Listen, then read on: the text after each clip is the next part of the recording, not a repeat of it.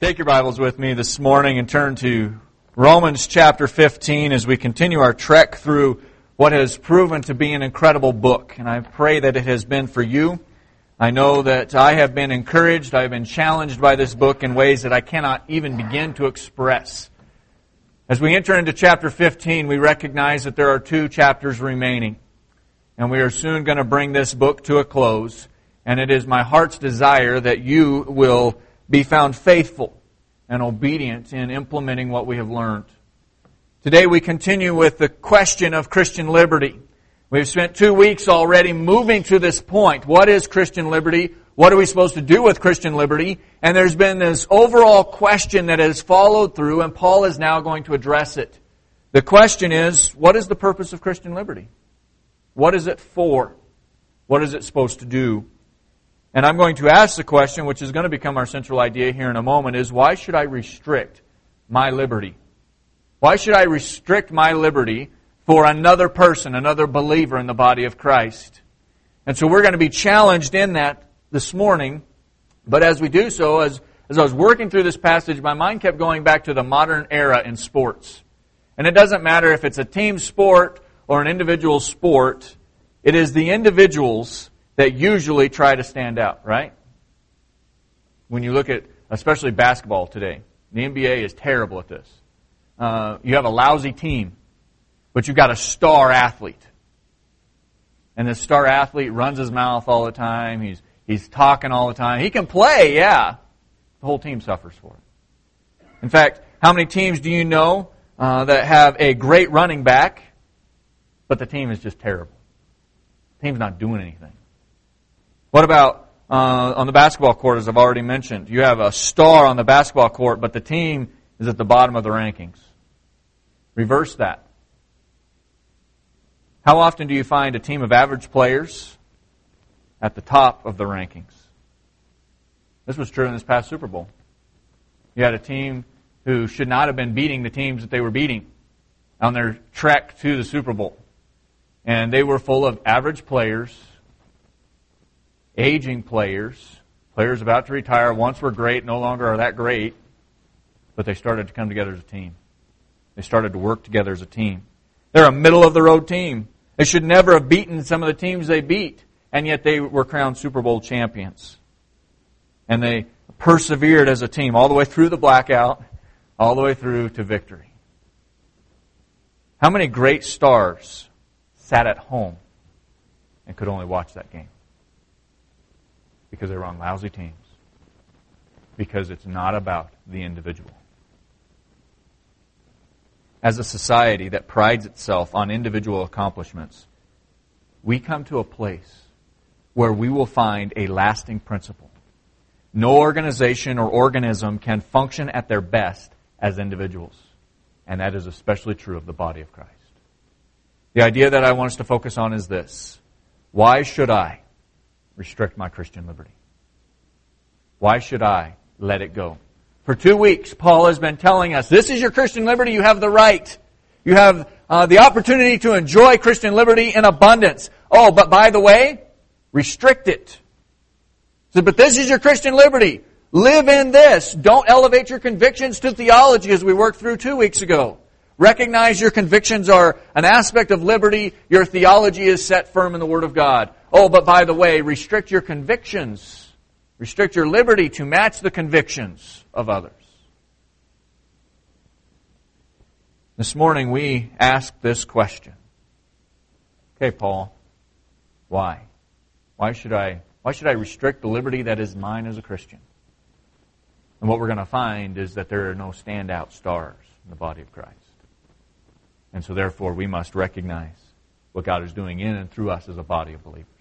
As we prepare to go in this passage in Romans chapter 15, we have read through it already, so let's go before our Lord and ask His blessing on our time and His Word. Father, we thank you and praise you for the privilege that it is to bow our heads before you. As we continue this trek through Romans chapter 15, we see an amazing picture of what Christian liberty uh, surrendered, voluntarily surrendered, results in. I praise you for Paul's testimony, his example, his willingness to set aside his own uh, Christian liberties for the sake of those who struggled. I pray that as Christians we would recognize that we must pay attention to those around about us. That if we want to be unified in giving you glory, then we'll be those who will willingly surrender, willingly restrict our Christian liberties for the sake of each other. Lord, we love you. Uh, we thank you for this passage. We thank you for the privilege of studying it this morning, the freedom to be able to enjoy not only our Christian liberties, but those things uh, that are found in your word as well. In your Son's name we pray. Amen. This morning we come before this passage asking the question that has been alluded to for the last two weeks. Why? Why do I restrict my Christian liberty? But this needs a clear answer. We have not, it's been alluded to, but it's been pushed off, pushed off, pushed off by Paul, and now we get to the heart of it. Why do we do this? Why are we going to restrict it? And it becomes more than just should I restrict it, it is I must surrender my Christian liberty. And Paul's going to give us a very clear answer. But he's going to do so as he reminds us the benefits of surrendering. He's not going to just tell us, he's not going to command us to do it. He's going to remind us of the benefits. He's going to tell us why. What are some of the things that are an outflow of that? So he does so first in reminding us that liberty is used for edification. Liberty is to be used for the edification of those sitting in front of you, behind you, beside you, or across the aisle from you. Even though there's only like five people over here today.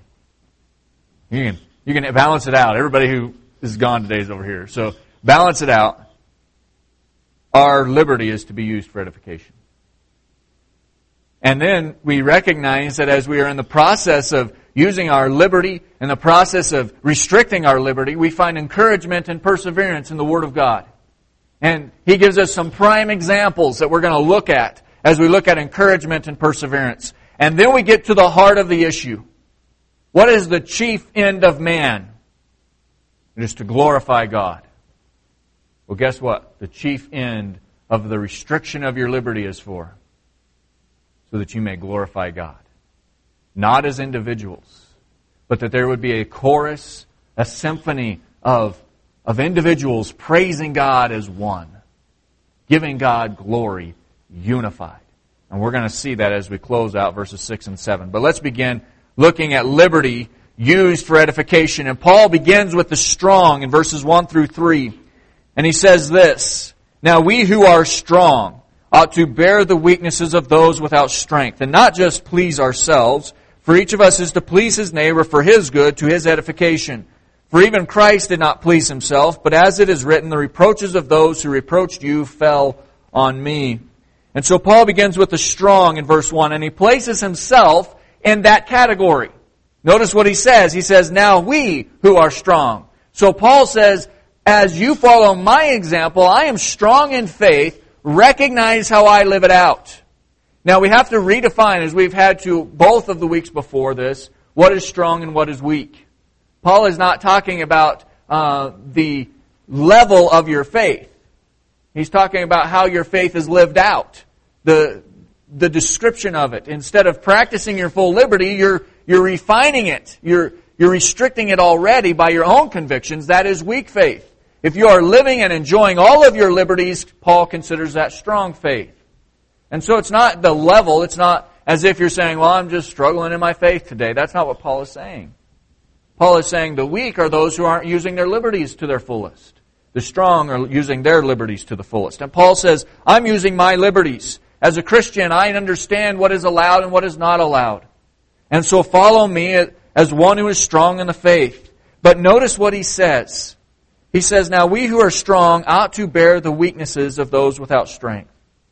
There's two aspects to this. First, it's a willful surrendering of his liberties.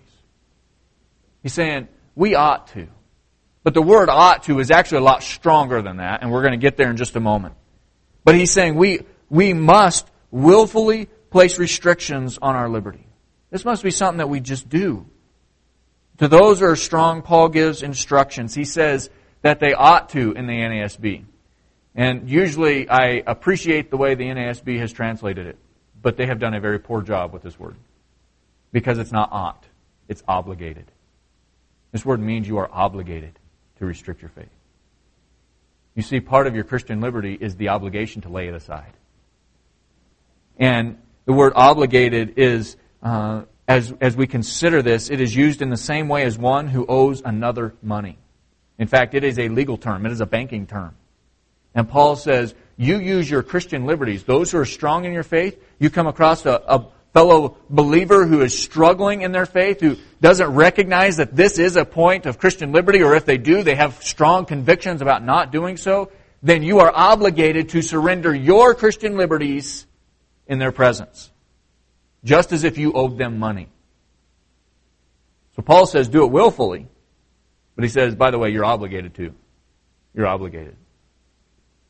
Paul is revealing that the strong in faith are to bear the burden of the weakness of the faith of their fellow believers as if it were their own. It was, as if it was their own position. Successful bodies, and what I mean by bodies is uh, fellowships. Successful fellowships do this. Successful organizations do this. Successful teams do this. If an athlete may be incredible in one area and yet weak in another, and the team, the opposing team begins to assault their weaknesses, what's the smart thing to do? Give them support. Bring in someone who is strong in that area and help support him. You see, you must recognize where your weaknesses are in your Christian liberties and you must recognize where your strengths are. So the concern here is that the strong in faith pay attention to and come alongside of those who would naturally be seen as unproductive in the body of Christ because of their struggles with certain aspects of their Christian liberty. And so Paul says this, now we ought to, or now we who are strong, I'm going to change it, are obligated to bear the weaknesses of those without strength and not just to please ourselves. If you have a strength and you see a believer who's struggling in a conviction, then you willingly lay aside your Christian liberties to go alongside them and build them up. Strengthen and edify them, to encourage them, to build them up in the Lord. And Paul directs us now in verse 2 as he gives us the goal. The goal is this each of us is to please his neighbor for his good, to his edification. Now, this means that we are to be people pleasers, right? Uh, no. See, this is one of those verses that has uh, been pulled out of context. We often pull those earlier verses out. Remember the passages say, do not judge? And we say, well, see, sorry, I can't judge sin because God told me not to judge. that's not what Paul is saying, and that's not what the Lord is saying. He's saying, do not judge convictions. Do not judge those issues that are not theology, but are rather personal convictions. Do not judge those because they may be convicted by the Lord to hold those Christian liberties tightly. But Paul is saying here in the same manner, he is saying, uh, not that we become people pleasers, but that we pay attention to our fellow believer, that we build them up what Paul is saying is that we consider the other person's spiritual edification. When you are practicing Christian liberty and you're rubbing it in the nose of another believer, is that edifying? No. Remember the illustration I showed last week, or I revealed last week, of this couple who had this wine rack. It is perfectly legitimate according to Scripture to drink. The prohibition is that you cannot be drunk. Within here and here is Christian liberties. And yet this family chose to rub it in the nose of a young believer who was just growing in his faith, who had struggled with alcoholism in his family, who was beaten by a drunken father. And they rubbed his nose in it. Is that the action Paul is calling for? No. Paul is saying, pay attention to the needs of your fellow believers. Recognize when they are weak. Recognize when they are struggling with these areas of convictions and come alongside them. Build them up. Give them spiritual edification. And the goal to laying aside your Christian liberties is to begin building up the one with the greatest needs of help. In the body of Christ, the unity is revealed in a way, rather in the way that we care for and help along those who are struggling with their liberty. You want to know how healthy the body of Christ is in any location? What is their concern and their compassion for each other? What is their concern and their uh, encouragement of the other believer? who's in the same body, who's struggling with uh, whatever it happens to be, whether it's conviction or whether it's sin. Paul gives us an example, one that is an impossible goal. He says this in verse 3. He says, For even Christ did not please himself. But as it is written, the reproaches of those who reproached you fell on me. Paul uses the perfect example, and he provides the perfect reason that we are to surrender our liberty for the sake of a weaker brother or sister in Christ. If Christ, the very Son of God, did not seek to please himself, but according to Philippians chapter 2, lowered himself to the level of a bondservant, taking on the flesh of a bondservant, to be made like one of us, lower than the angels. How much more should we lay aside our personal liberty for the sake of each other? Keep your fingers here for just a moment. Look over to Mark chapter 10.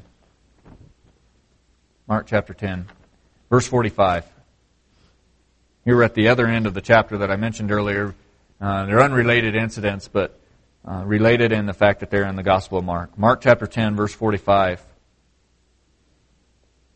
In order to do this, I'm going to read verse 45, but then we're going to summarize the context of this. Look at verse 45. It says, uh, For even the Son of Man did not come to be served, but to serve, and to give his life as a ransom for many.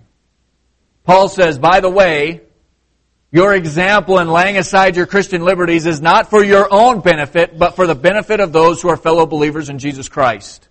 He's not saying lay them aside for unbelievers. He is talking about believers. Lay them aside for fellow believers. But notice the context of this passage. Look back at verse 35.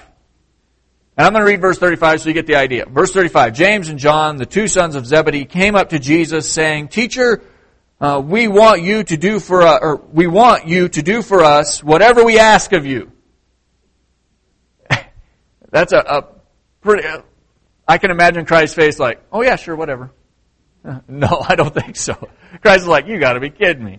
So then in verse 36, or verse 37, he asks him in verse 36, what do you want? Verse 37, they say, we want one of us to sit on your right and one of us to sit on your left in glory.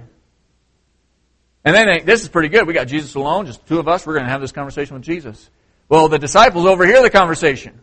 Are they happy about it? Look down at verse 30, uh, verse 41. Hearing this, the ten became, began to feel indignant with James and John. Did they appreciate it? No, because they were like, you shouldn't talk to the master that way, right?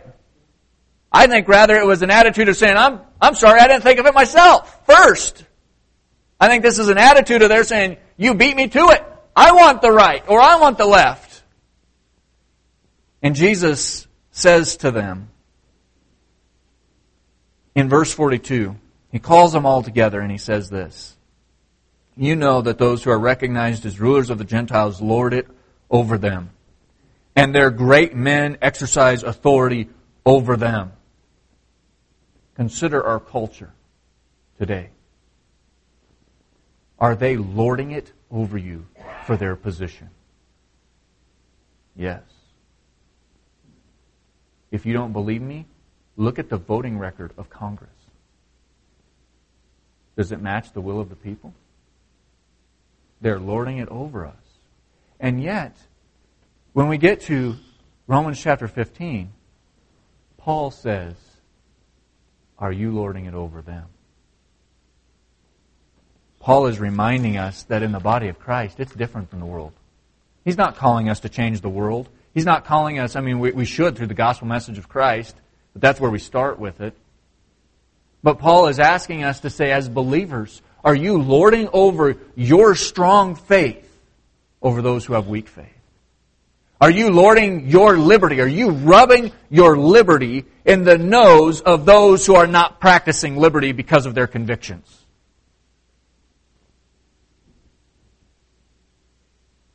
Jesus sits them down and reveals that even the Son of Man came not to be served, but to serve.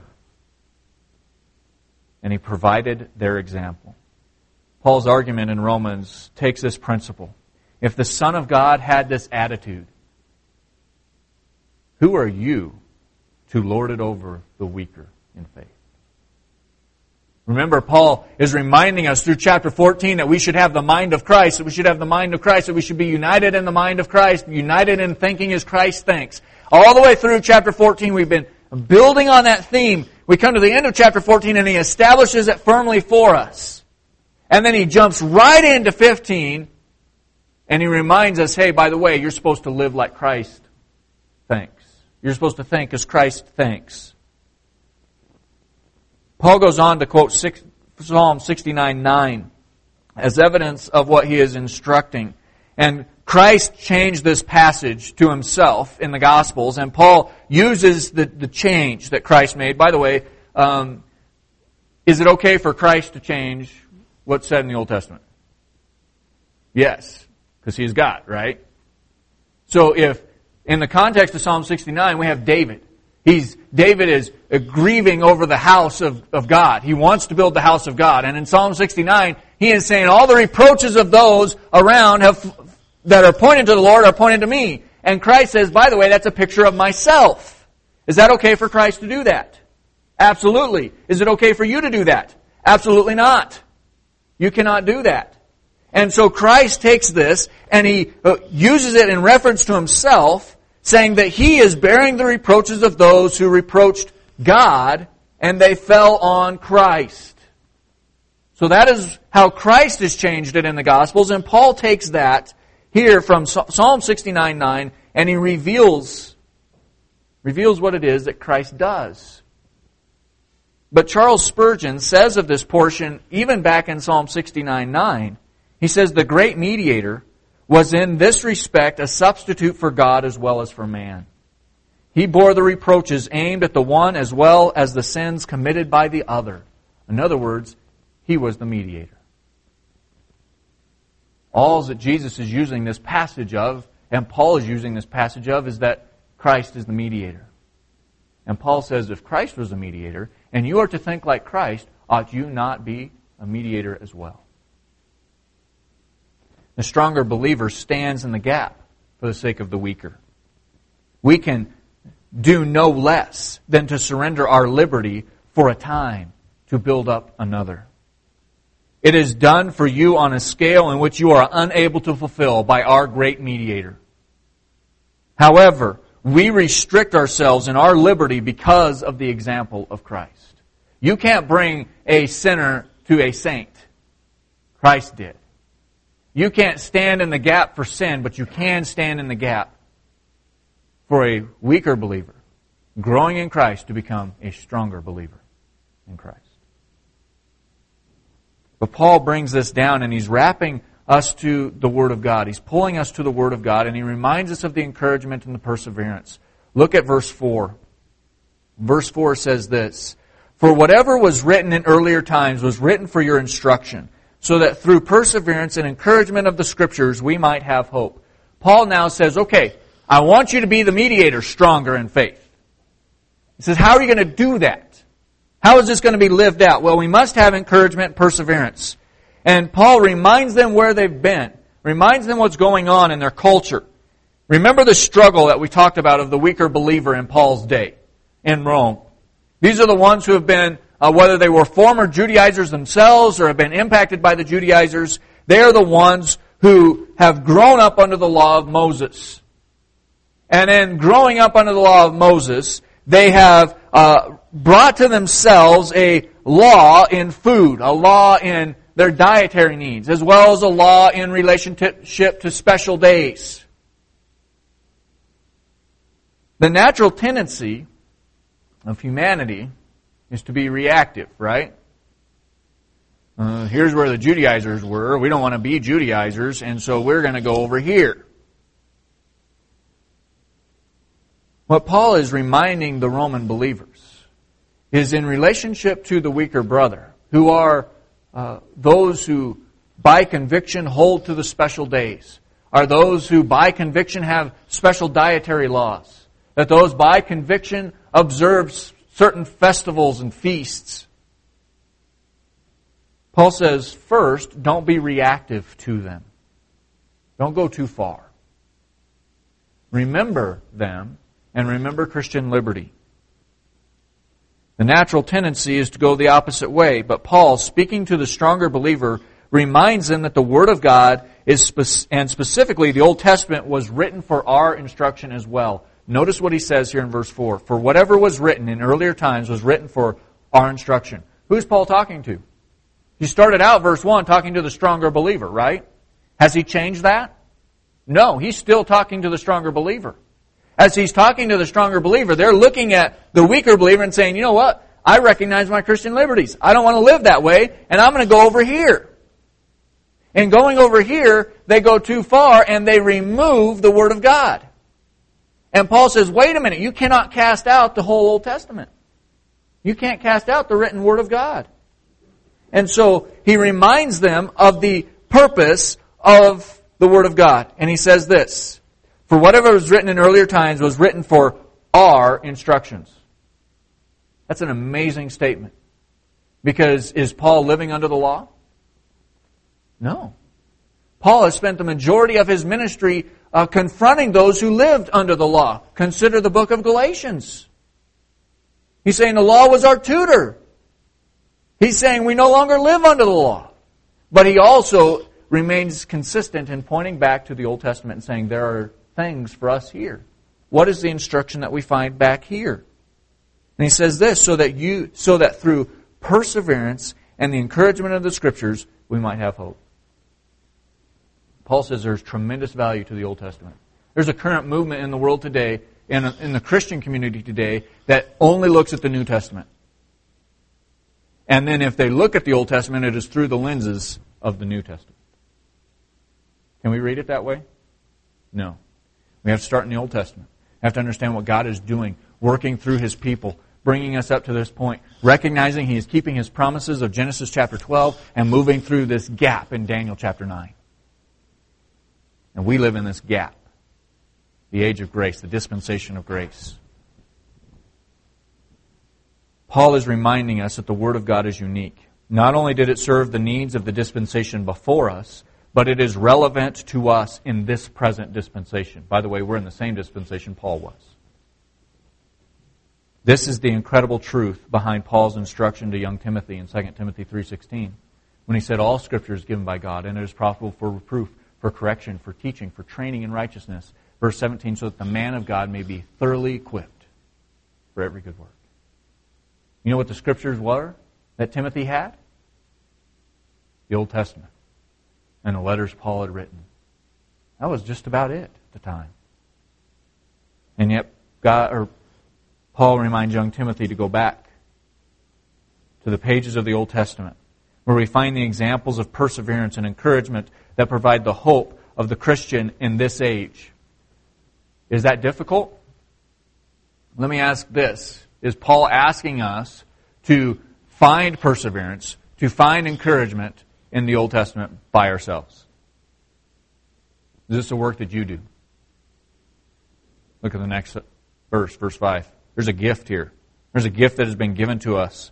Verse 5 says, Now may the God who gives perseverance and encouragement grant you to be of the same mind with one another according to Christ Jesus. Paul says, no, it's not all your work. You're not being called to pull yourself out. And it's almost stunningly uh, that the Christian is not called to pull themselves to this ideal of encouragement and perseverance. It is a gift from God. He is the one who gives it. The examples of Abraham, Sarah, Moses, Jacob, David, Hannah, Rahab, and on and on and on give clear evidence that it is the Lord who grants perseverance and it is the Lord who grants encouragement. And as we read through the Psalms, we watch as a man in desperation is transformed in nearly every chapter. Before the psalm is over, to a man of firm commitment and encouragement. Have you ever noticed that? You start reading the psalm, and it's almost a woe is me. Doesn't matter. You can pick just about any psalm. It's almost a woe is me. By the time you're done with that psalm, by the time you're done with that song, he is praising God and exalting God as King of Kings and Lord of Lords. You know why? Because it is the Lord who provides perseverance. It is the Lord who provides encouragement. And Paul says that that is what we have the privilege of demonstrating to one another. Look at the end of verse 5. It says, God gives perseverance and encouragement, grant you to be of the same mind with one another according to Christ Jesus. You're a demonstration of God doing that in your own hearts and lives. There are days where you're going to come in wore out and discouraged. You feel like you want to quit. You feel like I'm not going to go on any further. And as a believer, you go to the Old Testament. You read the Word of God. You find the examples of Abraham. You find the examples of David. You find the examples of these people of God that God has provided encouragement and perseverance to. By the time you are done watching what God is doing, then now you are able to fellowship with one another in like mind. What an amazing statement. Paul is not saying that we are under the law and agree and we would agree that we are not under the law. But the law of the Old Testament is indescribably important to the edification and the growth of the believer in this present age. Not for the same reason it was in the Old Testament, but for the reality that the law is a tutor, that we might learn Christ through it. It reminds us of our frailties. The law reminds us of our dependence. And it motivates our hearts to restrict our liberty to see others in Christ, to be edified, to grow beyond our weaknesses, and to allow Scripture to teach, reprove, correct, and train for righteousness. At the end of verse 5, we are again confronted with unity. And Paul is not saying that we will all be convicted the same way. In fact, notice what he says here. He says, to be of the same mind with one another according to Christ. The reality is, you're going to have convictions that I don't hold. And I'm going to have convictions you don't hold. And likewise, everyone in this room is going to have a varying degree of convictions and liberty. But does that mean that there is no unity? I've been using the football illustration all day. Um, we're all football players designed to play the same position? No. I mean, how many times do you see uh, an offensive lineman uh, playing defensive end and then at the same time playing the, the cornerback? I think the other team's going to win.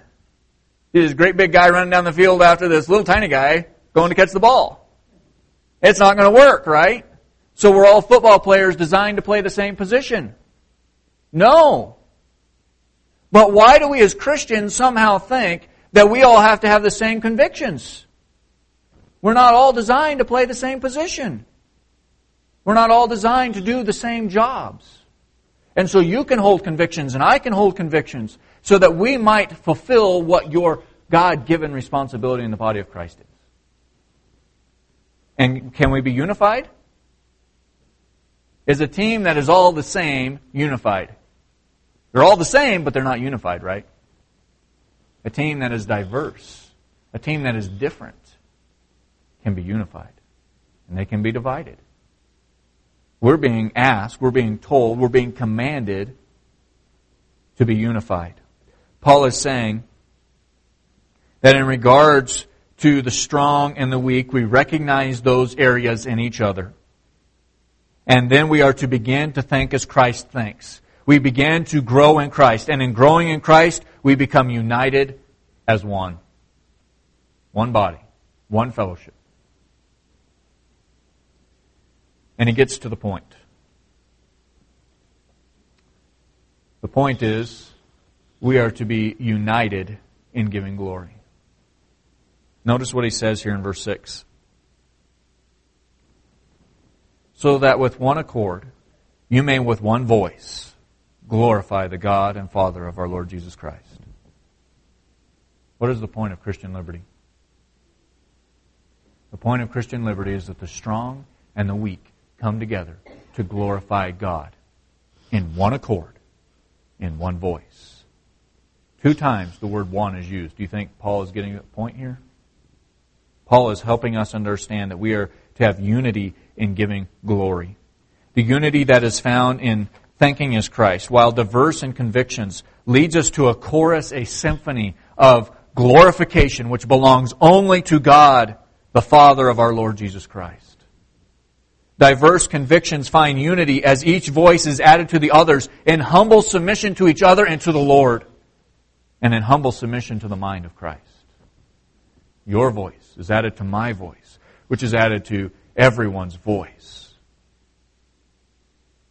as we seek to glorify God. And all unity, all unite in giving glory to God. What about Christ's example? Look there in verse 7. Therefore, accept one another, just as Christ also accepted us for the glory of God.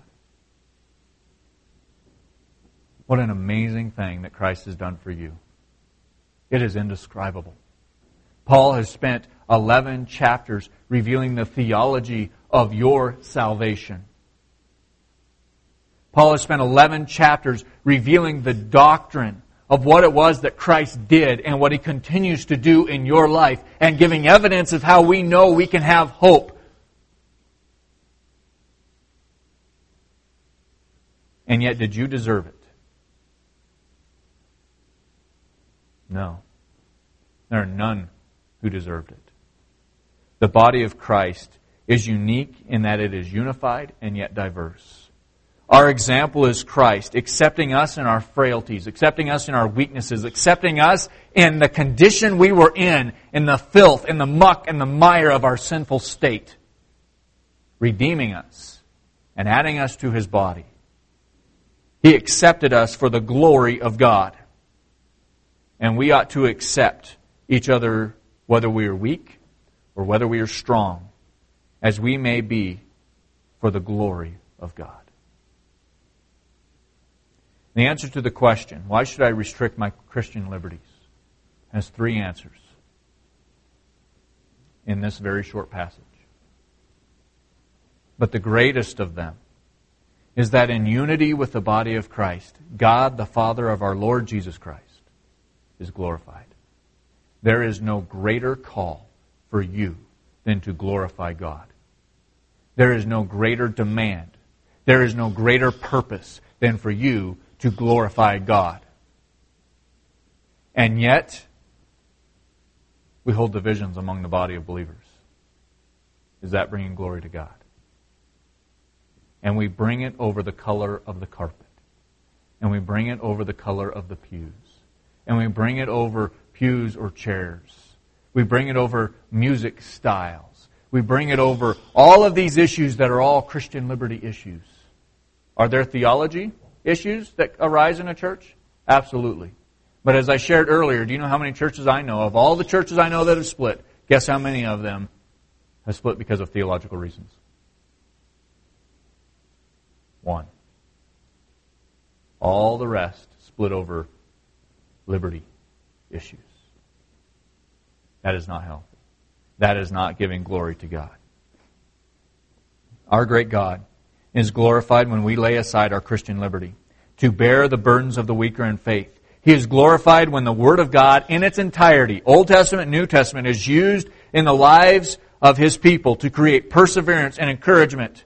And He is glorified when we unite in a chorus, in a symphony of praise, as diverse as our convictions may be, but united in thinking as Christ thinks, to give glory to His name.